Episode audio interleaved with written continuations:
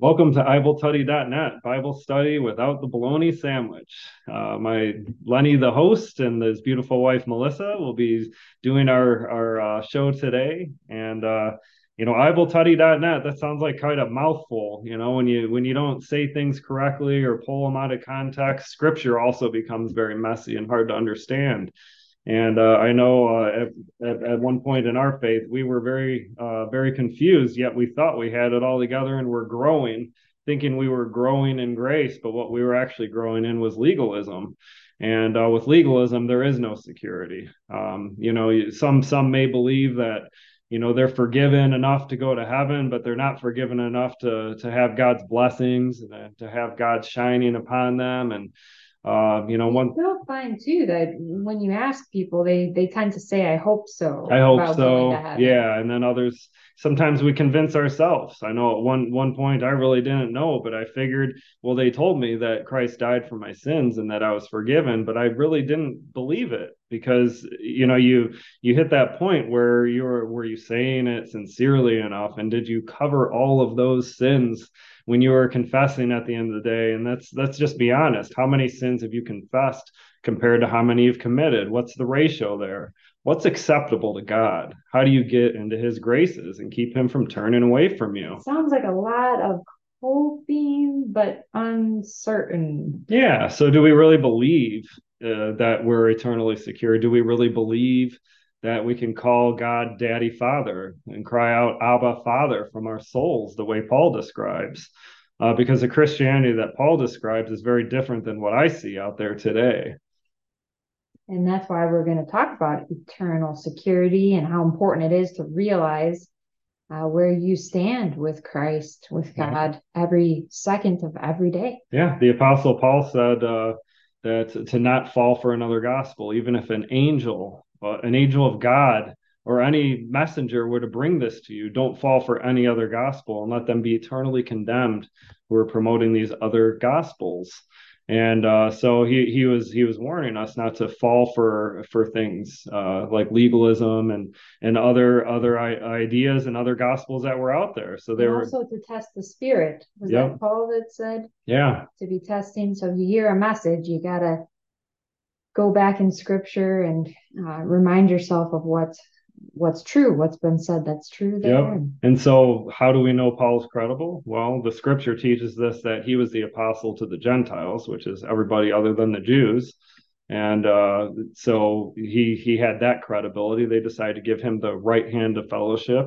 And frankly, everything that he says lines up perfectly with what Jesus says. And he explains it and gives you a, chron- uh, a perfect explanation from start to finish, from the, you know, the law to the to grace. And he he preaches it perfectly. There's no better, there's probably no better teacher out there than the Apostle Paul, but we're, you know, we're drawn to these other teachers of today that teach it very differently. And uh, we, we should go back to classic type Christianity, shouldn't we? Yeah, isn't it a red flag if you think about it? You, you know, you mentioned that these a lot of a lot of the teachers today teach it very differently than Paul, and to mm-hmm. me, I'm thinking that sounds like grounds for testing the spirit. Yep. That's a red flag if it's different than what Paul's saying. Something's not right there. And just like everything with the false gospels going on at the time, it was yeah, it's Jesus, but also this. So Jesus plus works is how you're saved. Jesus plus law. And nowadays, you know, it's just a different kind of a law. You know, we're not, the, the temple's been destroyed and, you know, there's nothing, there's nothing left to sacrifice to anymore. So the Jewish law is over, but we make our own laws. We just create our own.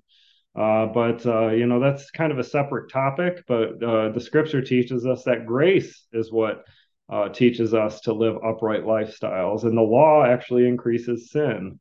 Um, so let's follow grace and let's rest in eternal security, right? Um, so in Philemon, Paul writes, "And I am sure of this, that he who began a good work in you will bring it to completion at the day of Jesus Christ." He is sure of this. Paul was sure that that the, that God who began a good work in you, the Christian, was going to carry it on to completion. Do you think a lot of people believe that? I don't. I think a lot of people feel very burdened that maybe they failed at the good work they were trying to do, or they didn't do enough Yeah, our human failings get in the way. They distract us. But that's what Satan wants us to believe. He wants us to focus on our own failings. He wants us to keep thinking about our own sin and our own failings. But what but what Scripture teaches is, is to focus on Christ, focus on grace, and that's how we grow. It's that a is, very different element. It is, and it makes me just, I can kind of feel my body relaxing. It makes me want to take a sigh of relief, like, okay, it's uh, the good work has been started by God, mm-hmm. and it's going to be finished by God. There's nothing that I can do to ruin it. So yeah, thanks be to God for that. So how do you alleviate guilt? Do you heap more guilt on it until the point where you're just feeling guilty all day long and you're a victim? Or do you just stop being a victim of guilt and be what God called you to be? He he called you to be a child of an, of his inheritance, a child of the resurrection. He raised you from the dead. He crucified your old self. He's going to bring you to great things. Do you believe it? Or are you just still stuck in your guilt the way the, the devil would want you to be? I think that if the devil still had any power after the after Jesus did his work, if but maybe demons running around, you know, what whatever it may be. Do you want to follow that, or do you want to follow truth? I think that most anyone would agree, as a Christian, if we're reading what Scripture says, we ought to believe it. Yeah. Why would we read it? Um, you know, God started a good work; He's going to complete it in you, and then turn around and but, say, "Is He really going to?" But. But right. You got to stay in, in his fellowship, but you got to keep, there is no but. You got to follow the, the rules that we created at X, you know, church and Y church and Z and all these, you I know. Think that's simply a big part of the problem. People hear these things, and we did for a, a long time too. Yeah. On our journey, you hear these things, but then you don't believe it. If you're logging your sins daily mm-hmm. for God and keeping track of your sins still, for example, you know, that sounds like a very pious thing to do. Let's keep track of everything. Let's keep every record. But Scripture tells you that you've been forgiven as far as east is from the west, that you've been made perfect forever, that you have been fully cleansed. And so mm-hmm. what does logging your sins have to add to that other other than a distraction? Nice. You're distracting yourself with your human, your failed humanity. Focus on what's eternal, because not temporary. Yes, because that's what God is doing. Scripture tells us that's what He's doing. He's focusing on our eternal security in Him. He remembers our sins no more. So why would we sit there and remember so much to the point that we're logging them and flogging ourselves like Martin Luther yeah. was um, known to have done? Whipping with uh, what I forget what they call that tool. The, yeah, he was guilted, but that is what brought him on to, you know, God used to bring him on to repentance. He, his mind was changed. And so Timothy says, uh, the Lord, uh, Paul in Timothy says, the Lord will rescue me from every evil deed and bring me safely into his heavenly kingdom. To him be the glory forever and ever. Amen. And then Peter says, blessed be the God and Father of our Lord Jesus Christ. According to his great mercy, he has caused us to be born again to a living hope through the resurrection of Jesus Christ from the dead, to an inheritance that is imperishable, undefiled and unfading, kept in heaven for you, for you, the Christian, who by God's power are being guarded through faith for a salvation ready to be revealed in the last time. They're being guarded. So do you think Peter understood eternal security? Did he say, but at the end of that and say, but if you misbehave, you know, you, you might go down the wrong road. And uh, that misbehavior that. might stop you and hinder you. No, he, he's saying things like undefiled, imperishable inheritance. Guarded. And uh, so how can we in, how can we earn an inheritance to begin with? It's been given to us freely. It was a gift, and we never earned it in the first place. And so how could we unearn it? This is a, a legal document. This is an agreement God made with God.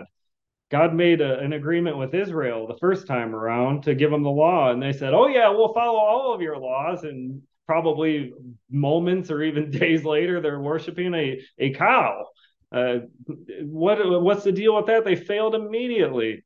And so when the new covenant came around, God said, God made a deal with himself and said, this is what I'm going to do for you.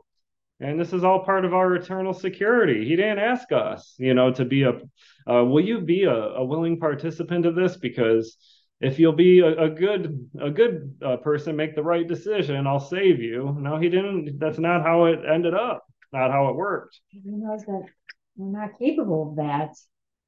I, so, I wanted to say one thing. I, I think it was Timothy, maybe, that you were reading there. Can yeah. you read that one again? Yeah, absolutely. Timothy, the Lord will rescue me from every evil deed and bring me safely into his heavenly kingdom. To him be the glory forever and ever. Amen.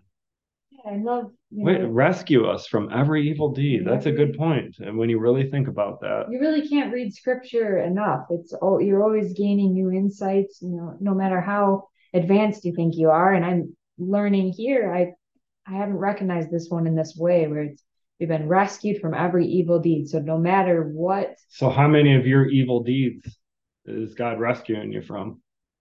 Well, back based on then, that passage. Back then, all my evil deeds were in the future. Yeah. And I've been rescued from every but it one says, of them. It says every evil deed. Yep. Every one I ever. And brings you safely into heaven. How do you argue that?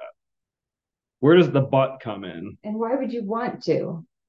Yeah, exactly. Why would you that's want to? Beautiful. Every every evil deed you could do, you've been rescued. So that's on this on a this one on a note of Jesus himself saying something, and then we'll pick up on the next one, starting with what Jesus says. I just wanted to make a point though too that um, so some people think things like, oh well, you don't know, I've I've done really bad things. You know, I've been divorced three times. You know, I um, I had an abortion. I whatever it might be, that people. Think are you know to God things. Right, and to God um sin is sin, you know murder is um speaking of murder, who wrote our most of our New Testament? Murderers. No uh, he was Saul, and then he turned into Paul, but while he was Saul of Tarsus, he was murdering Christians. Right. at his at his hand many Christians were murdered. So if if uh, if you think that God can't forgive a murderer, think again. I know it's a popular concept. I didn't murder anybody. I'm going to heaven. Well, Paul murdered people and he still went to heaven. And he wrote our New Testament, the one that Christians are, are believing in. Right. So point being, there is no but. Once again, there is no but. There is no sin that's too bad. Every when God says every evil deed you've been rescued from, mm-hmm. He actually means every, yeah, every evil deed. So there isn't anything that. How would how would the Apostle Paul have had a clear conscience to do what he did if he hadn't known that he was forgiven? Think of think of how many people are harboring guilt for a sin. Wouldn't the Apostle Paul have have something to harbor? If anybody had something to harbor, yet he's going around teaching people that they're eternally secure. And that uh, Christ fully cleansed you and you have life in him. And look at the turnaround that he made. And he didn't say it was because of the law or following rules. He said it was because of grace. Think about that. Just think about that. And, uh, you know, hopefully meet us on the next call. i ble tudy dot net, Bible study without the bologna sandwich. I hope you come back for more.